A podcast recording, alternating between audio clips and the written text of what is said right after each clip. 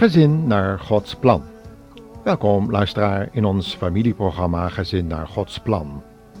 Opnieuw vragen we de aandacht voor ons themaprogramma Verliefd op de liefde. Met als thema generatie- en cultuurconflicten.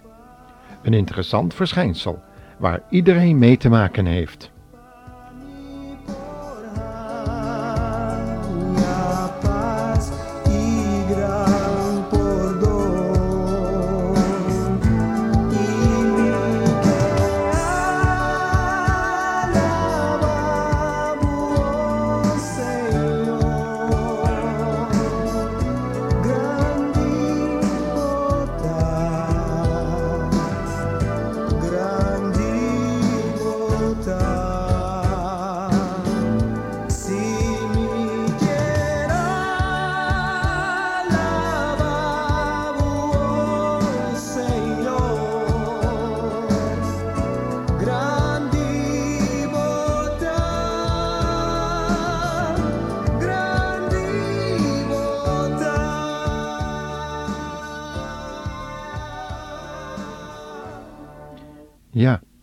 Groot is God. Hoe groot zijt gij, zingt de zanger hier. Maar intussen hebben we hier op aarde te maken met een multipluriforme en raciale samenleving, waar die grootheid van God nogal naar beneden wordt gehaald. Het is niet alleen maar de generatie- en opvoedingsconflicten waar ouders en opvoeders en ook de overheid mee te maken hebben, maar er is veel meer dan dat. En het zou te wensen zijn dat iedereen die grootheid van God in zijn leven zou herkennen en die grote God ook zou toelaten. Want dan zouden er heel wat minder conflicten zijn. In het kader van deze programmaseries met als thema Verliefd op de liefde, willen we nu dus die generatie- en cultuurconflicten die er zijn belichten. We doen dat weer zoveel mogelijk met een open Bijbel. Iedere generatie kent zijn eigen worsteling om de identiteit. En iedere puber kent de strijd die dat nu eenmaal met zich meebrengt. Er zijn gelukkig gezinnen die door een goede communicatie en een stevige liefdeband zonder al te grote kleerscheuren door deze periode heen komen. Maar helaas worden veel andere samenlevingsverbanden door deze genoemde conflicten uit elkaar gerukt. Wanneer iemand een christen wordt, wedergeboren is en daardoor de Heilige Geest van God ontvangen heeft, is er de reële mogelijkheid om tot die gelukkige categorie te behoren die door een goede communicatie, vergevingsgezindheid, beleidenis, vernedering en een luisterend oor het gezins- en familieverband door genade intact mochten zien blijven. Maar toch zien we dat ook onder christenen de christelijke normgeving wordt verlaten en de sfeer en gezindheid van de wereld, het oude leven dus, weer toegelaten wordt. Waar vroeger vergeving, berouw, liefde en nederigheid hoog aangeschreven stond, sluipen nu de kenmerken van Gods vijand het christelijk leven binnen, zoals liefdeloosheid, hardvochtige hoogmoed.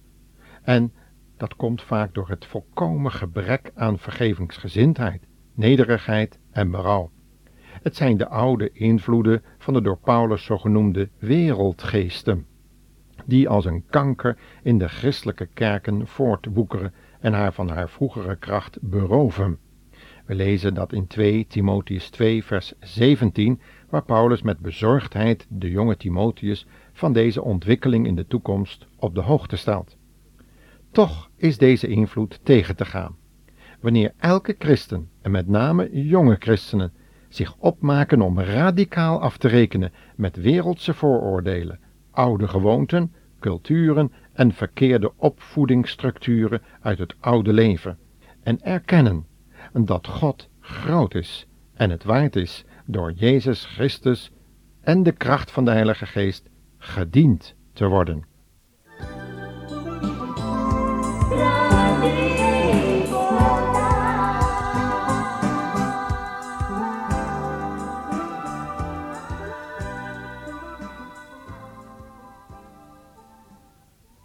Elke generatie en cultuur kent zo zijn eigen opvoedingsnormen. En die bestaan uit rechten en plichten. Maar zodra de invloed van het woord van God zichtbaar wordt, betekent dat tegelijkertijd een strijd op leven en dood. Een strijd tussen licht en duisternis, het oude en het nieuwe leven.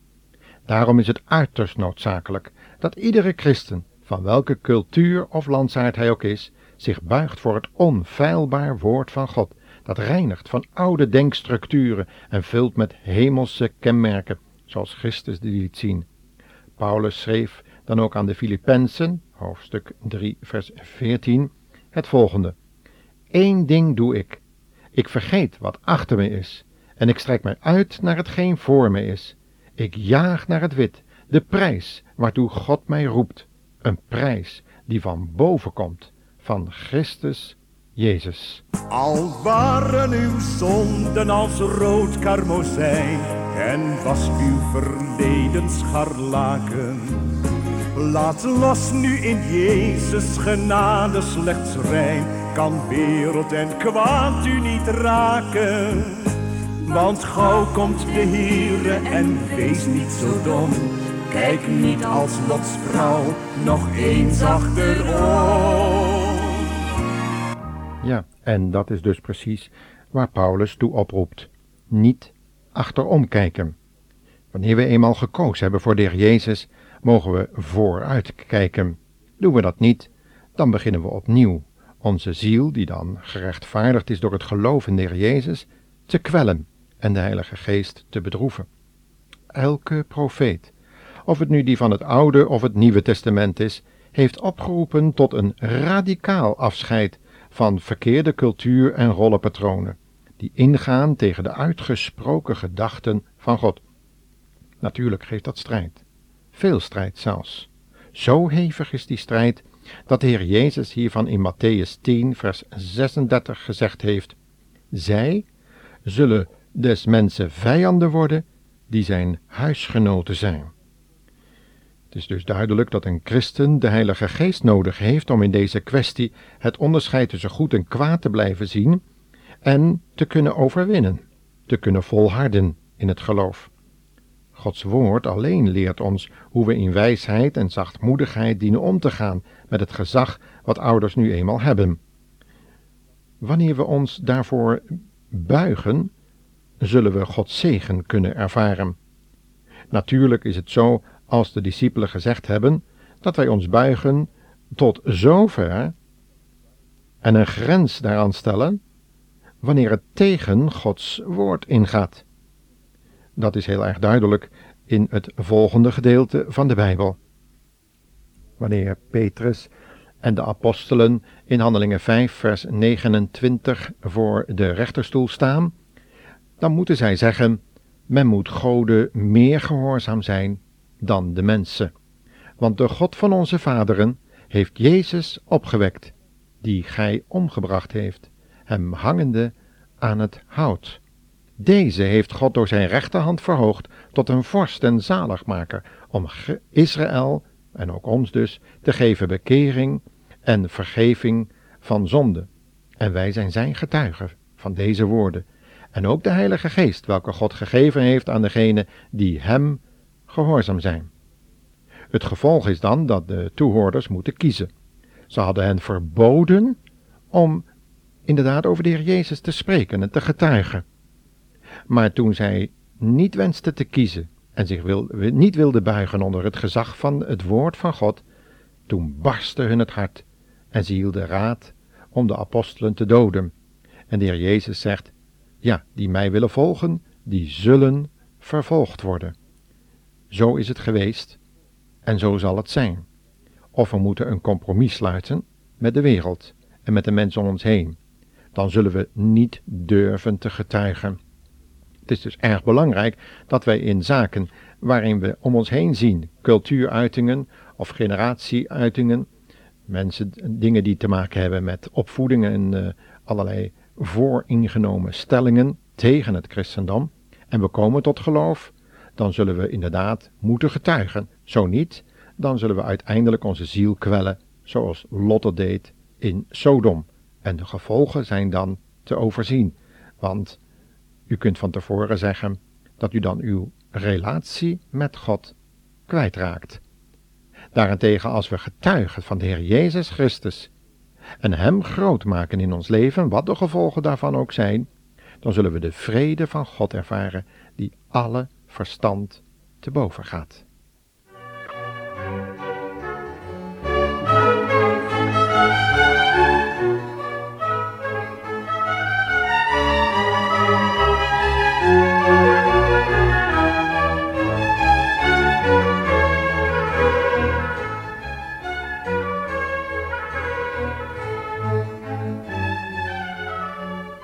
altijd weer blijken dus met name jonge gelovigen moeite te hebben met het thema overgave.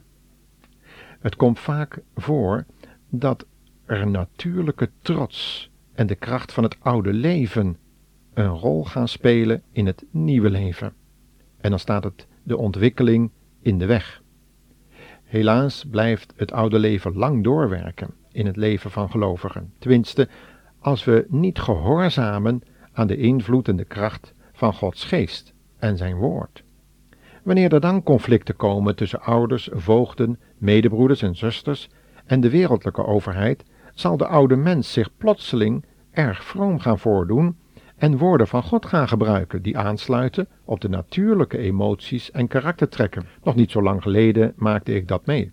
Iemand moest voor de rechter verschijnen en hij vroeg mij om voorbeden en zei erbij ik zit onschuldig. Ik heb de Heilige Geest ontvangen en ik ben wedergeboren. Maar op de Bijbellessen kwam hij niet. Onschuldig. Wat is eigenlijk onschuldig? meeste mensen die schuldig zijn gevonden over allerlei dingen die er verkeerd kunnen gaan in ons leven, hebben altijd nog het idee van het was die ander. Het was mijn oude natuur, de oude mens, die een moment opspeelde. Maar ik zelf ben onschuldig en sommigen schuilen dan zelfs achter de woorden van Paulus weg van Romeinen 7. Het was de zonde die in mij het werk deed. Ik zelf ben onschuldig. Dat is een verkeerd gebruik van de bijbelse gegevens over de oude en nieuwe mens. Er moet een droefheid naar God zijn en een verdriet en een berouw over gedaan kwaad want God straft nooit onrechtvaardig. Hij ziet wat wij doen. En als we wat in onze gedachten komt niet beleiden als zonde, dan zullen we zeker struikelen. Dat is ook het, de reden dat de Heer Jezus in Johannes 2, vers 23 tot 25 moest zeggen tegen de mensen die daar onder de indruk van de tekenen die hij deed, zijn navolgers wilden worden, dat hij zei: Jezus vertrouwde zichzelf niet aan hun toe, want hij wist wat in hun hart was. Dat is een geweldige waarheid en die ons tot diepe indruk moest brengen van de noodzakelijkheid om ons geheel en al toe te vertrouwen aan de Heer Jezus Christus en om allerlei generatie- en conflictmodellen die door de cultuur, de opvoeding, gewoonten, verkeerde gewoonten die aangeleerd zijn, dat we daar radicaal afscheid van nemen om ons geheel en al in gehoorzaamheid te buigen voor het woord van God. Dit programma ging over de invloed van het oude leven. Laten we de invloed van Gods geest doorgang laten vinden in ons hart, want Jezus is werkelijk Heer. canta, canta y alaba.